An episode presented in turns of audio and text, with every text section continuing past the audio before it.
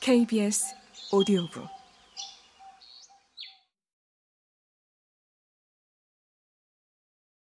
아버지가 이겼어? 치수 씨가 자리에서 일어나 빈 밥 공기와 수저를 들고 싱크대로 가면서 말했다. 심드렁하다는 투였지만 치수 씨는 무심코 튼 물의 세기를 바로 줄였다. 금수 씨가 옆눈으로 보니 엄마는 막 입에 자몽 조각을 또 두 개나 넣고 우물거리는 중이었다. 그때 갑자기 미국에 왔을 때 말이야. 우리가 신세진 집에 너희 아버지 사촌 형네였어. 대충 그런 뜻으로 들렸는데 엄마가 입을 우물거리는 통에 정확히 알아들을 수는 없었다. 아버지가 시합에서 이겼는지 묻는 말에 적절한 대답이 아니었기에 금수 씨는 엄마의 입을 쳐다보며 다음 말을 기다렸다. 치수 씨도 수세미로 그릇을 닦으면서 뒤를 돌아보았다. 엄마는 자몽이 입에 있는데도 한 조각을 더 집어넣을 기세였다.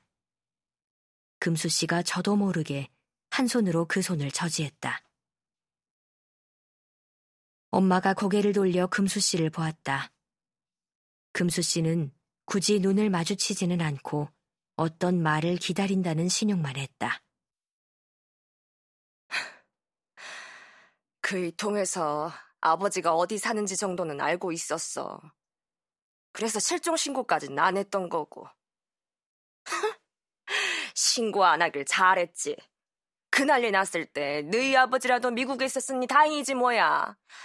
그때 아버지를 만나야 해서 시합에 갔던 거야. 아휴, 잘 돼 있으면 슬쩍 좀 비벼볼 참이었는데. 나원, 진짜로 레슬링이나 하고 있을 줄 알았다니.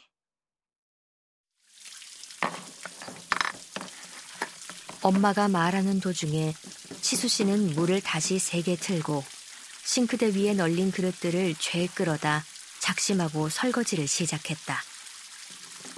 후드에 장착된 라디오도 켰다. 환성 소리가 쏟아지면서 프로야구 중계 캐스터의 격앙된 목소리가 흘러나왔다. 그래서 뒷부분에 진짜로 레슬링이나 하고 있을 줄 알았다니는 금수 씨만 들을 수 있었다. 이제는 아버지가 졌는지 이겼는지 알 수 있을 것 같아 금수 씨는 엄마 쪽으로 몸을 조금 틀었다. 이제와 그게 왜 자꾸 궁금한지 금수 씨도 이유를 알 수는 없었다. 시합 도중에 너희 아버지가 날 알아보더라고. 하긴 관중이라 해봐야 몇 사람 되지도 않았거든. 금수 씨가 엄마 등 뒤로 손을 뻗어 라디오 좀 끄라고 치수 씨에게 손짓을 보냈다. 엄마는 자몽 하나를 다 먹고는 또 하나를 집어들고 껍질을 까기 시작했다. 엄마의 손톱이 껍질에 푹 들어가면서 불그레한 즙이 찍 엄마 눈에 튀었다. 금수 씨가 티슈를 몇 장 뽑아 엄마에게 내밀었다. 엄마가 티슈로 두 눈을 지그시 눌렀다. 앞뒤 정황을 모르는 이 눈에는 설피 울고 있는 사람처럼 보일 것 같았다. 그때 돌아선 치수 씨 바지 뒷주머니에서 휴대전화 벨이 울렸다.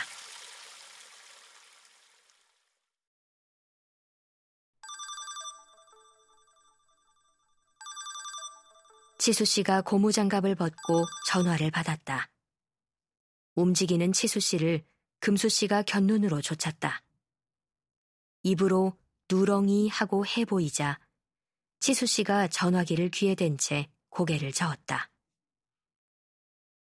전화기에서 얼굴을 조금 떼고 치수 씨는 주향이라고 내뱉든 말하고 거실 소파로 가서 앉았다. 누렁이 놈? 요즘 치수한테 전화가 잦더라. 누렁이는 치수 씨가 일하는 델리바이트의 주인이었다. 어디 유럽계라는데 백반증이 있어 가뜩이나 누런이가 더 누래 보이는 사람이었는데 이름이 길고 생소해서 엄마 입을 통해 그냥 누렁이로 굳어졌다.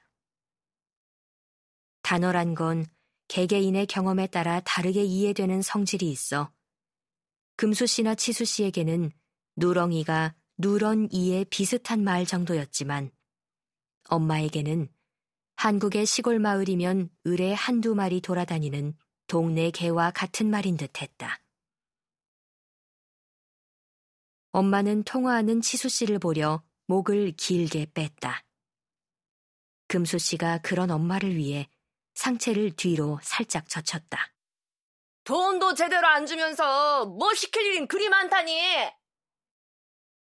엄마는 치수 씨가 주향이라고 한 소리를 듣지 못한 모양이었다. 주향이 델리바이트에서 일하게 된 건 금수 씨 덕이었다. 금수 씨는 치수 씨나 주양보다 델리바이트에서 먼저 일했다. 남편이 교통사고를 당하면서 일자리가 급해진 주양에게 금수 씨가 그 자리를 내준 것이었다. 금수 씨는 드래곤 팔레스 자리를 주양에게 소개했지만 밤 10시 넘어 퇴근이 가능한 웨이트리스 일을 주양은 할 수가 없어 금수 씨가 드래곤 팔레스로 옮겨갔다. 덕분에 금수 씨는 배우고 싶던 중식 요리를 눈동냥으로 남아 익힐 수 있었고 주양 씨는 오후 5시면 퇴근해서 남편을 돌볼 수 있었다. 다리 저는 치수 씨를 고용하기 싫어하는 누렁이에게 힘든 일을 적게 시키는 대신 덜 힘든 일을 길게 시키면 되지 않겠냐고 설득한 것도 주양이었다. 이 핑계에 저 핑계로 주급이 자꾸 늦어지긴 했지만 어쨌든 주기는 졌고 히스패닉계가 대부분인 동료 직원들이 무거운 식자재를 힘겹게 옮기면서도 그 일을 잘 해내지 못하는 치수 씨에게 눈치 안 주는 것만 해도 치수 씨로서는 불평할 수 없는 자리였다. 주양에게 어떤 물건 위치를 가르쳐 주는 듯한 통화가 끝나는가 싶더니 치수 씨가 금수 씨를 향해 말했다. 누나랑 통화하고 싶대. 나하고? 어. 내 전화로 하라 그래. 내 전화번호 알 텐데. 금수 씨의 말 끝에 정적이 흘렀다. 모두가 알고 있지만 잠시 잊고 있었고, 그랬기에 잠시 평온할 수 있었는데, 무언가를 계기로 그걸 떠올려야 하면서 평온이 깨지고 어떤 현실로 돌아와 짓게 되는 침묵. 금수 씨의 평온을 깨는데 계기가 된 것은 금수 씨의 전화번호였다. 한 달이 멀다고 바꿔야 하는 전화번호.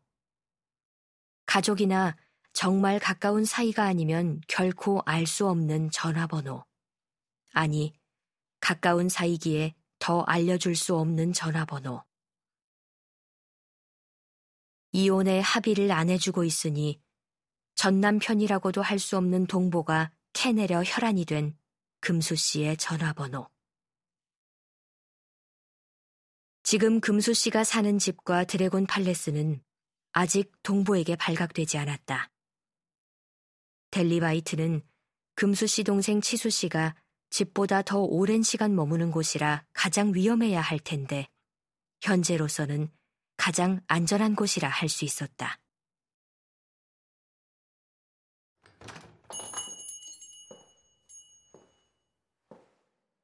델리바이트로 찾아온 동보가 금수 씨 있는 곳을 대라며 냉장고 앞에서 치수 씨 목을 조르는 것을 주양이 계산대에서 CCTV로 보았다. 주양은 누렁이가 가게 보안상 창고에서 키우는 진짜 개, 핏불 찰스를 풀었다. 찰스는 누렁이도 가끔 무는 한마디로 주인도 몰라보는 개인데 어떤 영문인지 금수 씨 남매에게만큼은 순종적이었기에 치수 씨의 목을 조르는 동보를 보고 찰스의 눈에서 실제로 불꽃 같은 게 튀더라고. 나중에 주향이 푼 현장 목격담이었다. 찰스가 동보에 드러난 발목을 어그적하고 물 때 날카롭고 긴 개 이빨이 사람 뼈에 박히는 소리가 들렸는데 주향은 그게 찌는 여름날 얼음 조각 씹을 때 소리와 비슷하더란 말까지는 굳이 할 필요 없었다고 멋쩍어 했다. 금수 씨가 치수 씨에게서 휴대폰을 받아들자 손으로 입을 가리고 말하듯 속삭이는 주향의 목소리가 흘러나왔다. 언니, 가게에 한번 들러요. 될수록 빨리요. 꼭 보여드릴 게 있어요.